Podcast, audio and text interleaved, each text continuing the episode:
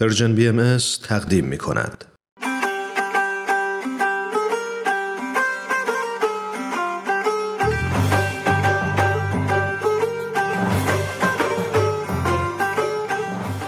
سربلندی ایران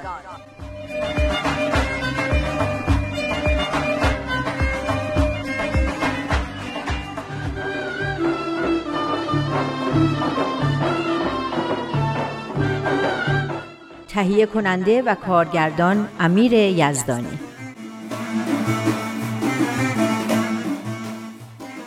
خب سمیه خانوم موافقی که مطالعهمون رو ادامه بدیم؟ داشتیم کتاب سربلندی ایران رو میخوندیم و می‌خواستیم ببینیم که برای سربلندی ایران چه چیزایی لازمه. خب چه چیزایی لازمه؟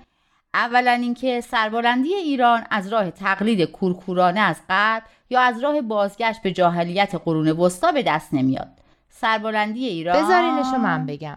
سربلندی ایران حاکمیت قانون می‌خواد. مردم سالاری احترام به حقوق بشر تعلیم و تربیت عمومی تامین اجتماعی ترویج صنایع و فنون و توسعه اقتصادی و مدارای مذهبی و دیگه دیگه تصاوی حقوق زن و مرد که مثل دو بالن برای تمدن بشری.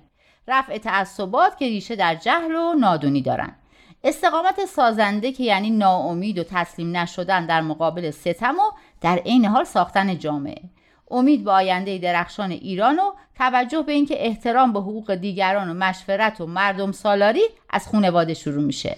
عدالت و دید درست نسبت به کسب ثروت هم از خانواده شروع میشه. آره این بحث هفته پیشمون بود که هنوزم تموم نشده. برای موفقیت اقتصادی جدیت و صداقت لازمه و کار با روح و هدف خدمت به مردم. از این هم صحبت کردیم که باید مادیات و کسب ثروت رو تو زندگی در جای درستش ببینیم.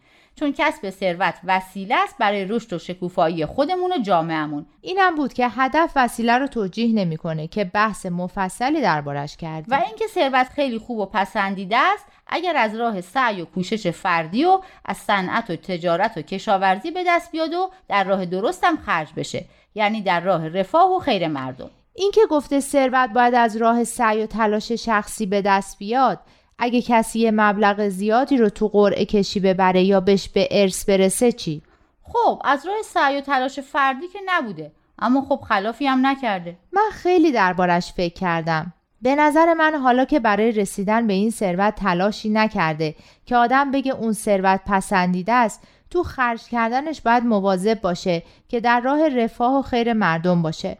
حالا به قول تو نه اینکه پول دستی به این اون بده ولی می‌تونه مدرسه و فرهنگسرا و بیمارستان بسازه یا کسب و کاری را بندازه و به چرخه اقتصاد کمک کنه. آفرین راست میگی. تو خرج کردنش می‌تونه اون کمبود سعی و تلاش رو جبران کنه.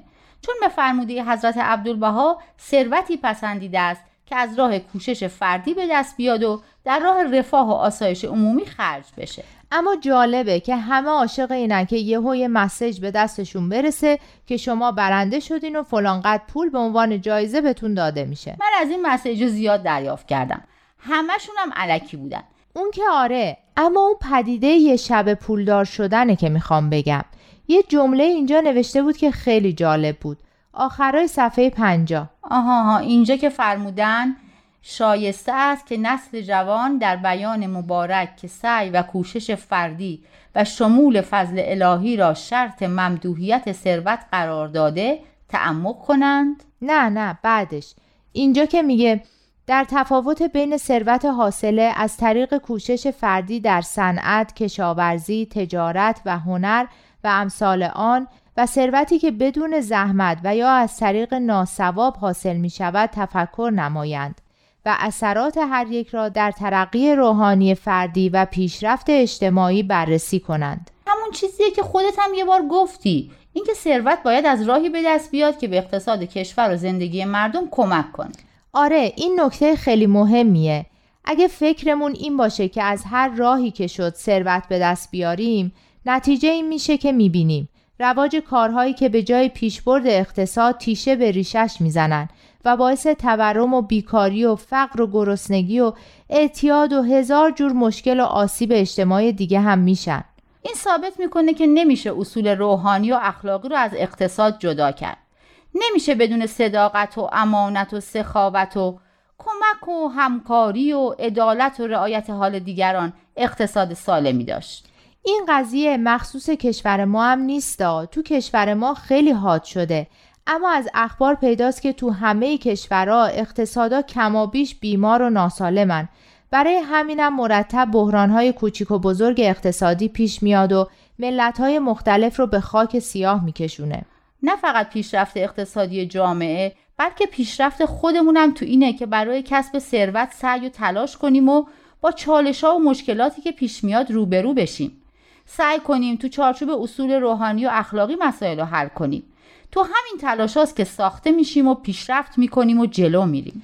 راست میگی. اگه یهو یه عالم پول بذارن تو دامنمون نه دیگه لازم تلاشی بکنیم نه دیگه فکرمون به کار میفته و پیشرفتی می‌کنه. نه از نظر اخلاقی و روحانی پخته و ورزیده میشیم و رشد می‌کنیم.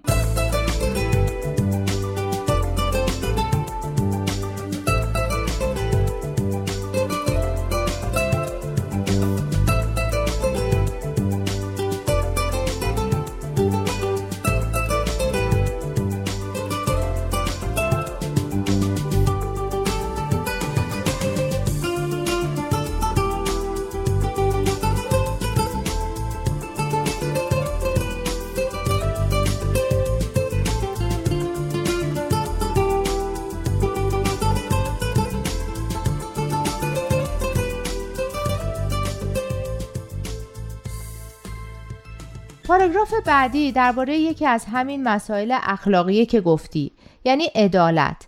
نوشته عدالت درجات مختلفی داره. یه سطحش اینه که کارگر و کارفرما قوانین و اصول رو رعایت کنن و تو کارشون صداقت و امانت داشته باشن. یعنی به اصطلاح خودمون قوانین رو دور نزنن و سر هم کلا نذارن.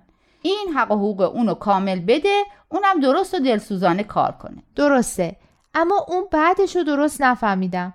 خب اینجا درباره رابطه بین دستمزد کارگرا و هزینه زندگی و ارزش دستاوردهای کارگراست. دوست من این که خودش نوشته معنیش یعنی چی؟ فکر کردم مشخصه. تو خود پیامم یکم توضیح دادن.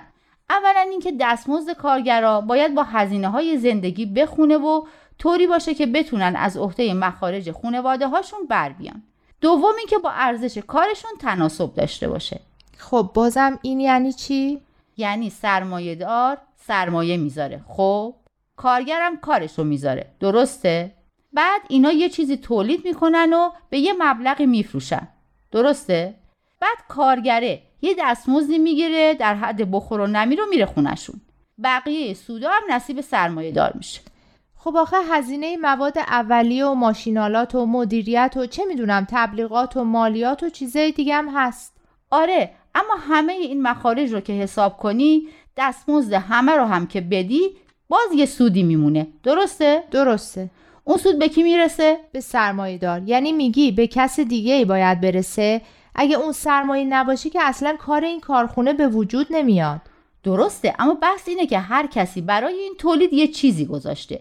یکی کارش رو گذاشته یکی سرمایهش رو عادلانه اینه که کارگرا دستمزد کارشون رو بگیرن و سرمایهدار هم دستمزد سرمایهش رو بعد هر سودی که اضافه موند رو به شکل عادلانه بین خودشون تقسیم کنن. اینطوری سود اون کارخونه که ثمره تلاش همشونه به همشون می‌رسه. نه فقط به اون که سرمایه گذاشته. همه هم با انگیزه و دلسوزی بیشتری کار می‌کنن. جالبه. این تفاوت فاحش و اغلب غیرقابل توجیه بین هزینه تولید یک کالا و قیمت فروش آن این می‌خواد چی بگه؟ می‌خواد بگه تفاوت بین هزینه تولید یک کالا و قیمت اونم باید عادلانه باشه مثلا شما یه رو به گوجه درست می‌کنی که همه هزینه هاش رو حساب کنی از دستمزد و ماشینالات و سرمایه و مواد اولیه و این چیزا که حسابدارا خوب بلدن به هر قوطیش میفته مثلا دو تومن. اون وقت درسته که اینو بفروشی دونه این مثلا 20 تومن؟ حالا فهمیدم. اگه این قیمت ها عادلانه باشه و بی خودی بالا نره برای همه خوبه. باعث رفاه همه مردمه. درسته. بعدش هم که درباره راه های نادرست به دست آوردن ثروته مثل بهره کشی از دیگران که تو همین که گفتی کارگرا تو سود کارخونه ها سهیم بشن راه حلش بود. بعدش هم از احتکار و انحصار و این چیزا گفتن که همش بده.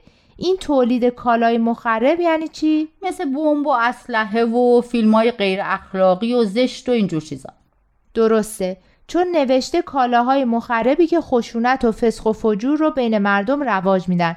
پس باید یه چیزای شبیه همینا که گفتی باشه. میگن دیگه کافیه. فکر کنم بعد از این همه فسفر سوزوندن دیگه وقت استراحته. منم موافقم.